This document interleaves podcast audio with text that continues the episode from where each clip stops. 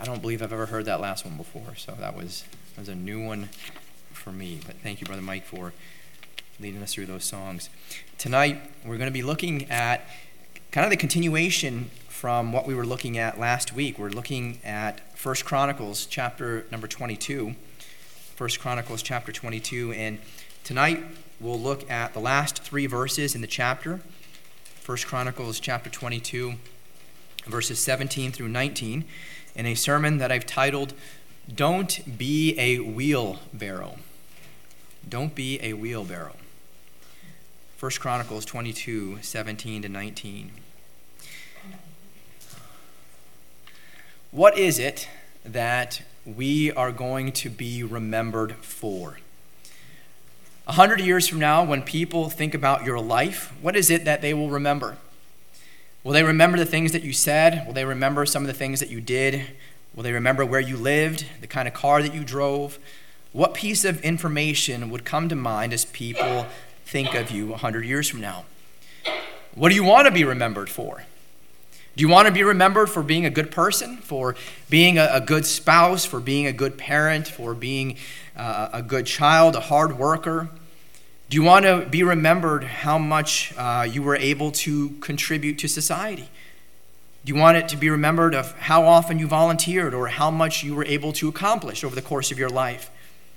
We read in James chapter 4, in verse 14, it says, For what is your life? It is even a vapor that appeareth for a little time and then vanisheth away. I think we often forget about the eternal because we're too wrapped up in the temporal. We get so focused on this small portion of our lives that is going to be lived here on earth and lose sight of the fact that we have eternity to spend beyond this earth. And as a result, we end up focusing more on a, more on, on making a mark on the temporal side of our lives, more so than on the eternal side of our lives, the part that is going to be lived once we leave this earth. We concern ourselves with so much of what will no longer be thought of once we've moved on past this life. Now, that's not to say that the temporal things that we're going to be dealing with here on earth are not important, but in comparison to how much time we spend on these things as opposed to focusing on the eternal, it's usually not even close. Obviously, we need temporal things to survive, uh, but focusing our attention on the temporal shouldn't come at the expense of the eternal.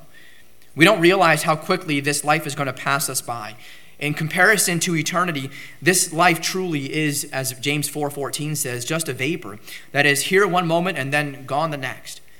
A million years from now. Now you maybe think that sounds absolutely ridiculous, but we're going to be around.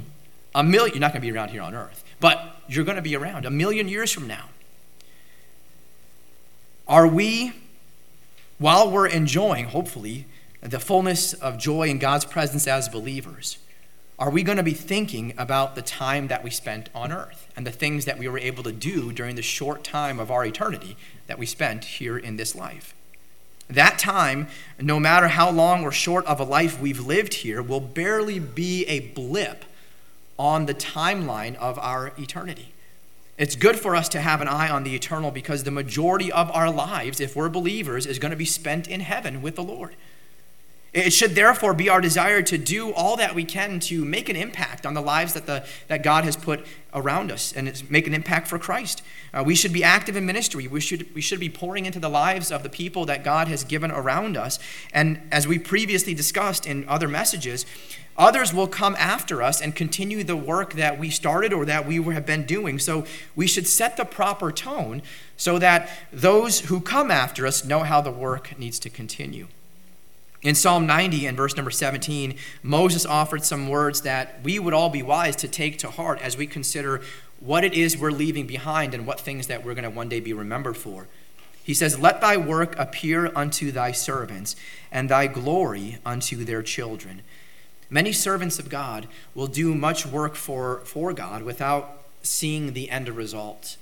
Some believers are called, as we've spoken of before, some are called to plow, some are called to sow the seeds, some are then called to come after that and water the seeds, and others may come after that to be eventually the ones to reap the harvest. And for those servants who have an eye toward the eternal, They're not bothered at the thought that the results may not be seen in their lifetime, that all they may be doing is plowing, or all they may be doing is sowing, or all they may be doing is watering, but someone else after them, beyond their lifetime, may be the one to actually reap the harvest.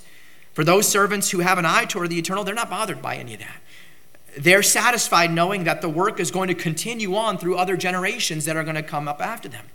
They're content knowing that God is raising up others to come up after them to bear the fruit, to bring in the harvest where they previously labored. Now, I know this can be kind of a difficult mindset to have, especially as we struggle with pride, which I think every single one of us struggle with pride to some degree.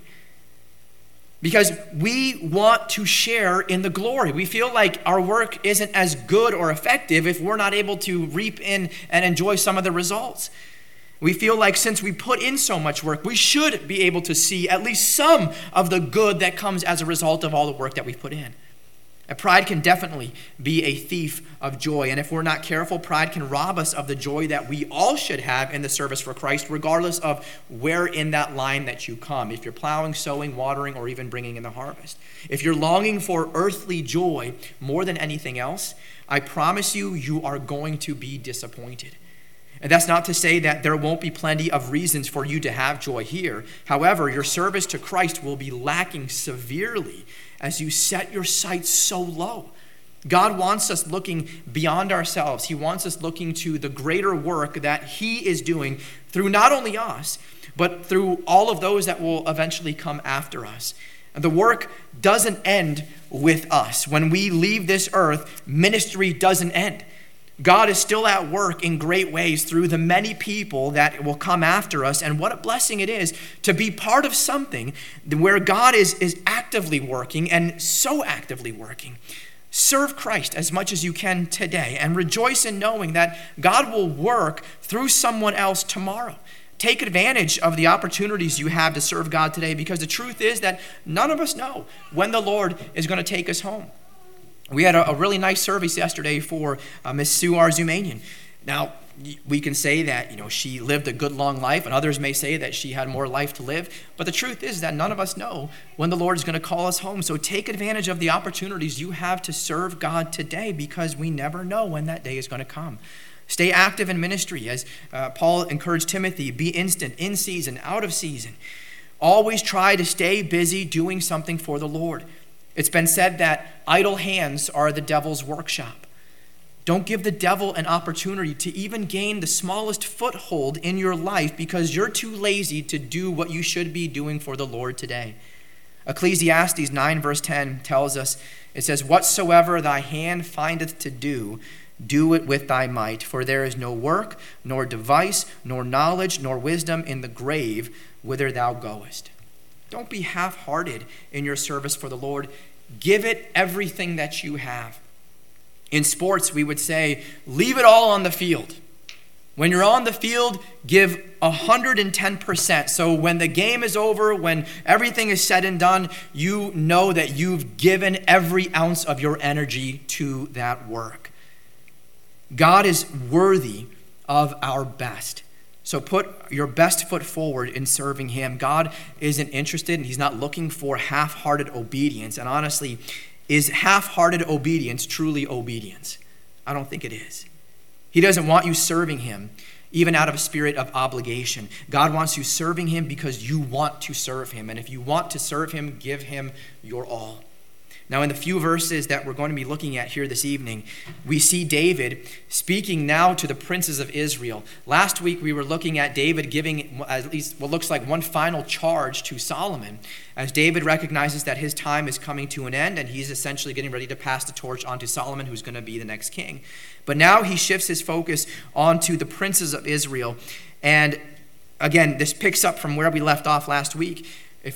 Just by way of reminder, David has purchased the land that is going to be used to be the site for the temple, for the house of the Lord. He has gathered all the resources, many of the materials that are going to be used for the building. He gave a charge to Solomon to keep God's statutes, to keep God's judgments, and to keep trusting in God every single day. And God had used David to not only gather all the resources that were going to be used for the construction of the house of the Lord, but he also used David to ensure peace and security from all the external threats. If you remember, one of the reasons that God gave to David that David was not going to be the one to build a house, he said, because you were too violent. You brought too much blood. David was constantly at war, whether with an exterior threat or within his own home. There was always turmoil, there was always tension. And because of how much bloodshed there was during the 40 years that he was king, God essentially said, It's not going to happen under, under your reign that the temple of the Lord is going to be built, but it's going to happen under your son Solomon. And fortunately for Solomon, David essentially cleared the way. He cleared not just the site, but he cleared the, the, the, the pathway for peace because he fought off all the enemies and guaranteed a long, lengthy period of peace so that Solomon could just focus on building this house for the Lord.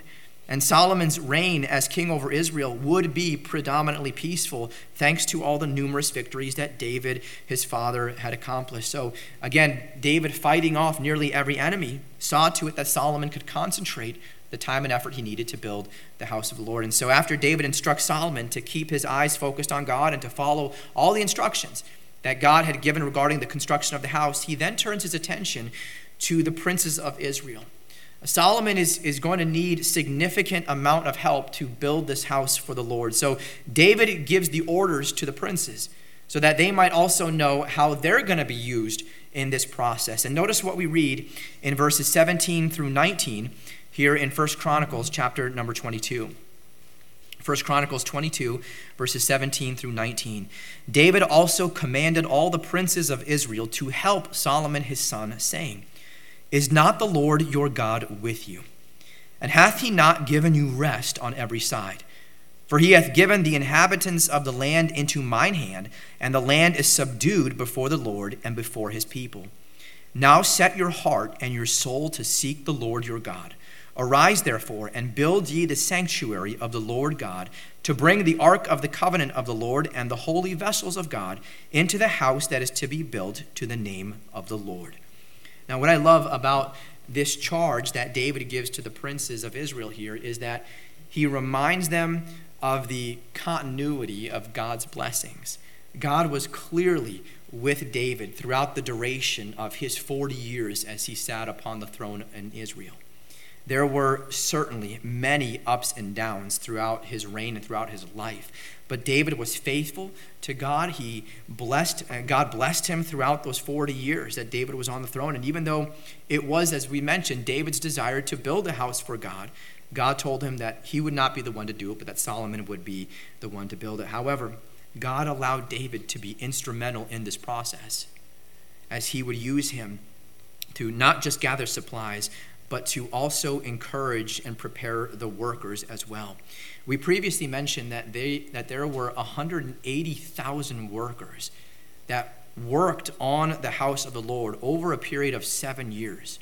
180,000 workers is an incredible amount. So God was indeed with Solomon as well, as he provided everything Solomon would need for the house to be built. And now David is telling the princes that God is also with them they're going to be called upon to be the ones to start the actual building process. And they were reminded that God is with them and will equip them for this incredible project. As you think about how much God has done for the people throughout Scripture, it's encouraging to know that God has endless storehouses of grace and blessings. Otherwise, I would certainly get nervous that God would have run out of grace and blessings to give to us because as you look at all the people and the amount that He has blessed some people throughout Scripture, it certainly seems that many were blessed in an incredible way. So I'm thankful that God has endless storehouses where He doesn't get to us and say, I'm sorry I gave it all to David. Or I'm sorry, you know, Solomon used up every ounce of blessing that I could offer to build the house of the Lord, so you're just going to have to figure it out on your own. I'm thankful that that's not the case. But David, Solomon, and the princes of Israel, they were immensely blessed by God. And thankfully, God's resources were not completely exhausted by that incredible project. But the truth is that God never runs out. God never runs out of blessings to pour out upon us. And if we're not receiving them, it is only because we have done something to cut off the flow of God's blessings. There could be sin that is standing between us and God, and God desires to open up the windows of heaven, as he says in Scripture, and to daily pour out blessings upon us in such a grand way where we wouldn't even have room enough to receive it. The same God who was with David and with Solomon and with the princes of Israel, the same God who was with some of these uh, great uh, preachers of old, men like George Whitefield, John Wesley, George Mueller, and many others, this is the same God who promises to be with us today as well. There's no limit to the Lord's blessings. God has not stopped from being gracious to us today. We read in Isaiah 59 and verse number 1, it says, Behold, the Lord's hand is not shortened that it cannot save, neither his ear heavy that it cannot hear. Now, the passage will later go on to say that God is not hearing them and not blessing them because there's sin in their lives. And again, if there is a problem, it's not on God's end, it's on our end. The point is that God continues to be gracious and he continues to do his work through all the different individuals that exist throughout history. God may welcome home to heaven one workman but his work continues to go on through all the others that he has still serving him here on earth. God does not grow weary. God never gets discouraged. God will accomplish all of his purposes. The work of the church is going to continue long after we have left this earth. Until the day that God calls each of his believers home at the rapture, the work is going to continue. Believers are engaged in something of a, a spiritual building process. God has sent his servants, all of his servants, into the world to, to gather together for his wonderful house stones that have been hewn out of the quarry of humanity to be shaped, to be polished, to be prepared into the temple of his grace. And the church in Scripture, especially in the New Testament, is referred to as the living temple of God. And the work that God is doing in us as a body of believers corporately is incredibly beautiful. It is incredible to think that our hearts and our souls can be blended together and built up into a spiritual temple where God promises to dwell within us. God has built the church with believers. And we're to go forth and we're to shape, we're to hew more stones for the continued building of the house of the Lord that will endure forever. Look again at what David says at the beginning of verse number 18 here in 1 Chronicles chapter 22. He asks the question Is not the Lord your God with you? Is not the Lord your God with you? Let me ask you Is not the Lord our God with us? Is he with us? Is not the Lord our God with us in everything that we put our hands to do for him? Is not God with us when we go out witnessing? Is, is not God with us whenever we get an opportunity to share the gospel? Is not God with us when we minister to the families that we have? Will He not continue to be with us forever? Has He not given you a burden for lost souls? Some of us, I think, need a refresher course on this because we sometimes act like we have no help in ministry at all or if we're all alone in what God has called us to do. The prophet Elijah, he went through a deep period of depression where he felt that he was all alone, that his entire life's work was all for nothing. And it's interesting because it came right on the heels of this incredible encounter that he had upon Mount Carmel, where this showdown happened where the prophets of Baal tried almost the entire day praying and dancing and doing everything they could to call on Baal to have him send fire down from heaven and consume the altar that they had built up. And when it was Elijah's turn, he offered one quick prayer to God, and just like that, God sent down fire from heaven, and everyone could see the greatness of God in that moment. And it wasn't about just a day later that everything in Elijah's life quickly end up in a tailspin. No sooner is he on a high after, after that wonderful showdown, and then praying again seven times and having the rain restored, which had been gone for three and a half years. He hears that Jezebel is threatening to take away his life, and he runs away into the wilderness all by himself, sits under a juniper tree, and begs for God to end his life. He calls to God and he says, I have been very jealous for you. I am the only one that is left, which wasn't true, but he was thinking irrationally. He was convinced that he was all alone. He was convinced that everything he had done and all the years that he had been serving as a prophet of God was all in vain, that there was no use, that there was no benefit, that there was nothing of fruit to show to God. He said, God, I've been doing all this for you. No one wants to hear me. I've been laboring for you day and night, and no one wants to listen to me. I've been doing all of this, and no one cares. And God should have said to him, Now you know how I feel. Because how many times does God have to speak to us for us to get the attention and get the message? And there was Elijah begging for God to take away his life because he was convinced that he was all alone and that all of the work that he had done amounted to nothing. There are definitely times where we feel so discouraged, where we get to the point where we're thinking and talking irrationally like Elijah was. We must remember that God has never left us, that God has never forsaken us, that He is the one who has called us to this purpose. He has called us for this specific work, and that He has also given us the Holy Spirit to live and dwell within us. It's good to remember our weaknesses and God's power and God's ability working in us. However, you shouldn't forever dwell on your weaknesses. Think about them, remind yourself of them, but then remind yourself also that God is living in you and He is powerful to get done what needs to get done in your life. Before David encouraged the princes of Israel here in 1 Chronicles 22 to work, he didn't point out all the areas that they were weak or all the areas that they were unskilled or unprepared to do this work. He didn't continually harp on their inability to use a hammer and didn't, you know, how, how to use a hammer and nails. David reminded them that God was with them and he pointed out how much God had already done for them. Look again at what we read there in verse number 18. So he starts off by drawing their attention to God. Is not the Lord your God with you?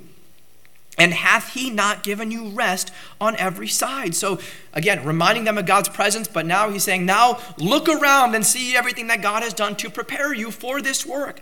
Hath he not given you rest on every side? For he hath given the inhabitants of the land into mine hand, and the land is subdued before the Lord and before his people. He says, God is with you. God has taken care of the external threat. He has literally done everything you need to now start the building process.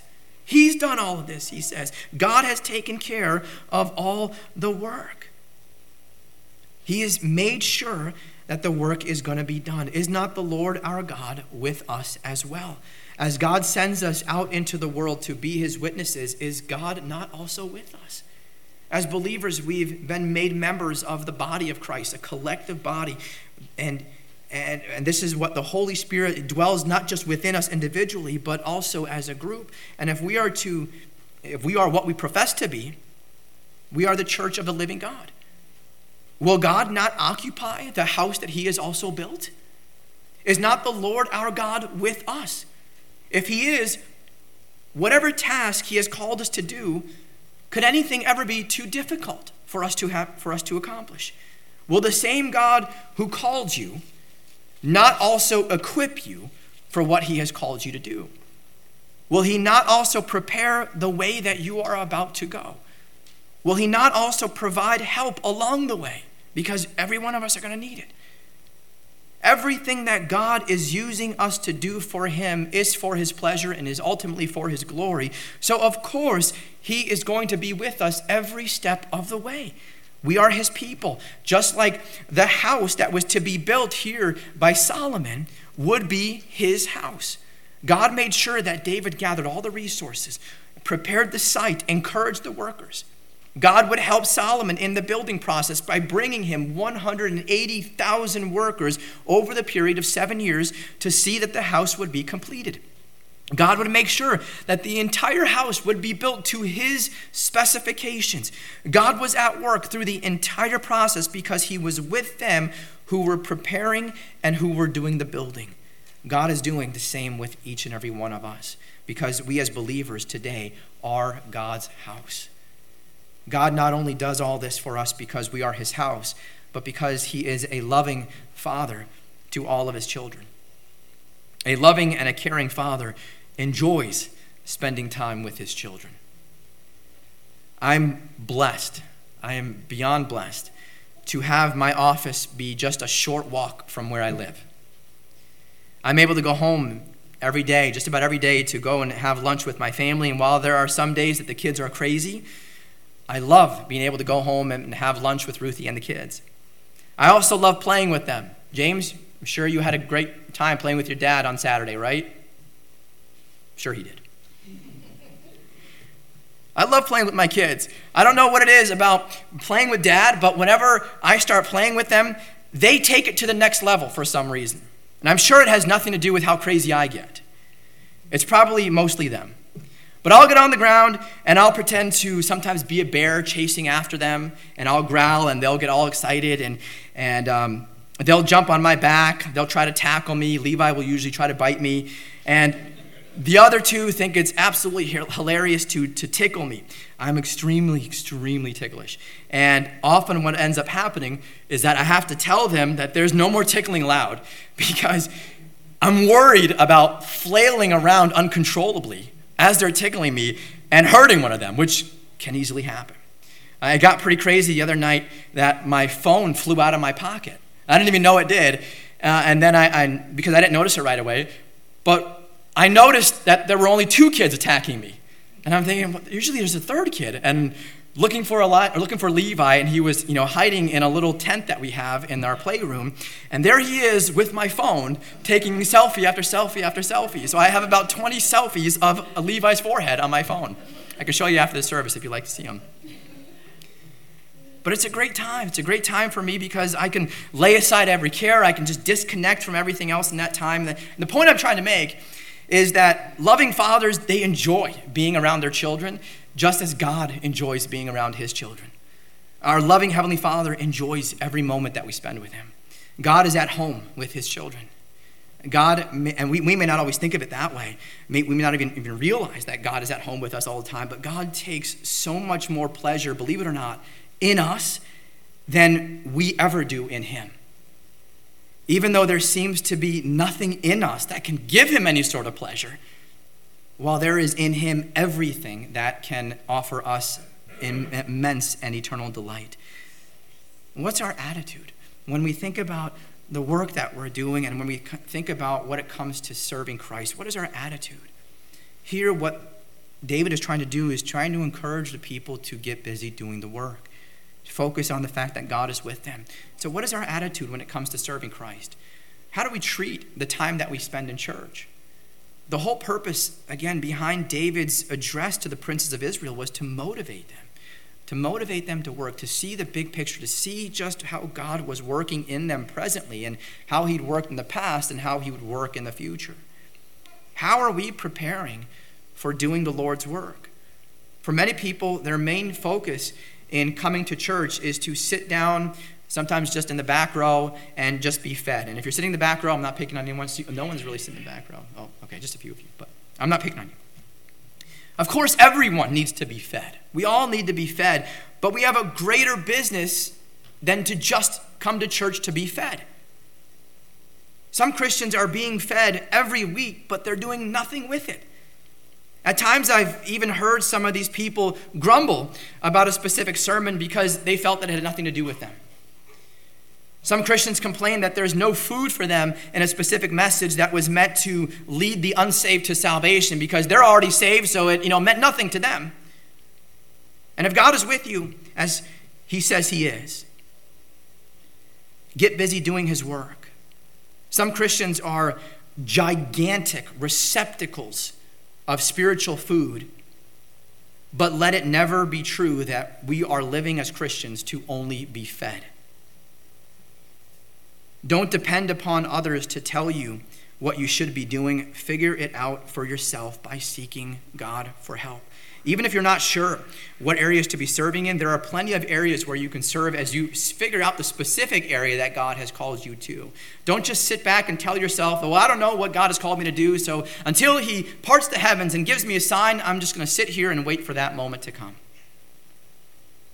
Do the first thing that comes to mind. Just get busy serving the Lord. God may close doors and may close plenty of them as He's leading you to the exact place where you need to be. But that's part of the process of determining where He ultimately is leading you. Just don't be a wheelbarrow. Don't be a wheelbarrow. Now you're thinking, what in the world do you mean? I'm so glad that you asked.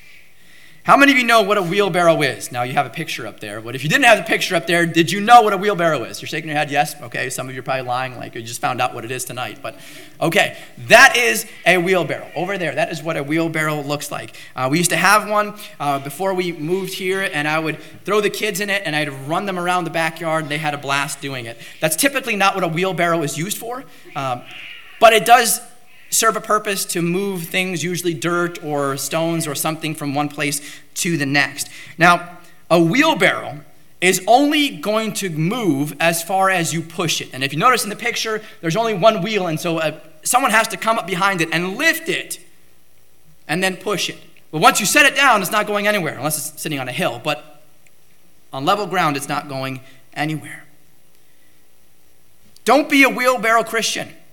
There are far too many Christians who are refusing to do any service for the Lord for all sorts of different reasons and will only go so far as other Christians come behind them and push them to do something.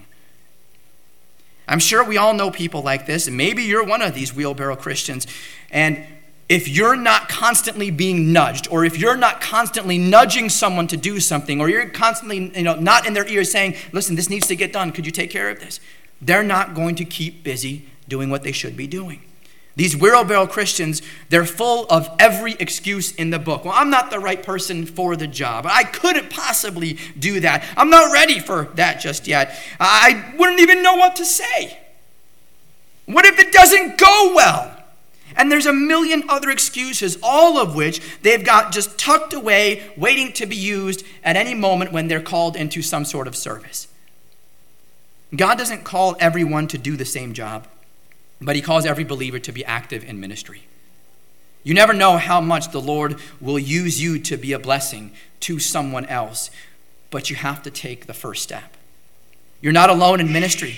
The Lord is with you every step of the way. When you look back at the passage here in 1 Chronicles chapter 22, you find that David started by encouraging the people by reminding them of God's presence and everything that God had done to prepare them the way. And then notice what he says at the end in verse number 19. He says, Now set your heart and your soul to seek the Lord your God. Arise, therefore, and build ye the sanctuary of the Lord God, to bring the ark of the covenant of the Lord and the holy vessels of God into the house that is to be built to the name of the Lord. So, what he says here makes perfect sense. And it's a wonder why we don't do this enough. Start by reminding yourself that God is with you in everything that you're doing for Him. That God has prepared you, that God has equipped you, that God has even gone before you. Therefore, after you do that, then set your heart and your soul to seek Him, as it says there at the beginning of verse number 19. I feel like there are so many Christians who are not only wheelbarrows, but they're just flat out asleep. I think there are a lot of preachers who are preaching as if they're not yet woken up. And the people hear the message in the same way. Think about it. In every church, there are people who, if they hear keys rattling, or if they hear a cell phone going off, or if they hear someone sniffle, they immediately wake up and they're trying to identify who it was. I wonder whose keys those were. I wonder whose cell phone's going off. I wonder who sniffled. It's like they were asleep the entire time, but that little sound woke them up. But when the gospel is preached, somehow they are perfectly content staying asleep. It's almost as if the rattling of the keys, the cell phone, the sniffling interrupted a peaceful nap that they were enjoying, and the preacher's message was nothing more than a soft lullaby. For many of these people, the thought of sharing the gospel, ministering to the needs of others, serving as a light in this dark world never occurred to them. Some of us are hung up on not knowing what we can do. And if the verse is true that the Lord our God is with us, don't ever think that you can't be doing something for the Lord. For those who are using that as an excuse, there are plenty of opportunities to get involved in ministry. You're just lying to yourself because you don't want to do anything. You're content being the wheelbarrow. You're waiting for the heavens to part and for God to give you a sign as to show you how you should be serving Him while you sit around and wait? How about in the meantime, you serve in one of the millions of areas He has made available? Let Him close the doors as you try and go through them. In many cases, God is opening doors. And rather than us walking through them, we're trying to close them. There are already plenty, far too many wheelbarrow Christians. We don't need any more of them. We need believers who will be different. We need believers who will be active in ministry, who will be courageous to jump through every door that God opens, fully trusting that God is not only with them, but that He is also going before them. So I leave you the words there in verse 19. Now set your heart and your soul to seek the Lord your God. Would you bow with me in prayer tonight? Heavenly Father, we thank you, Lord, that we're able to come before you and know that in every area of ministry that you have called us individually as well as collectively to. Lord, you are not only with us, but you have paved the way for us and you're preparing the way before us. I ask, Lord, that you would encourage us, help us to be listening intently to the Holy Spirit who is calling us to seek you with everything that is within us. And Lord, I pray that we would see a tremendous work being done. Lord, maybe not in our lifetime, but Lord, through the collective work that is done through the many people that you use. I just pray, Lord, that we would be able to take part in the wonderful, blessed opportunity it is to serve in your kingdom. In Christ's name we pray. Amen.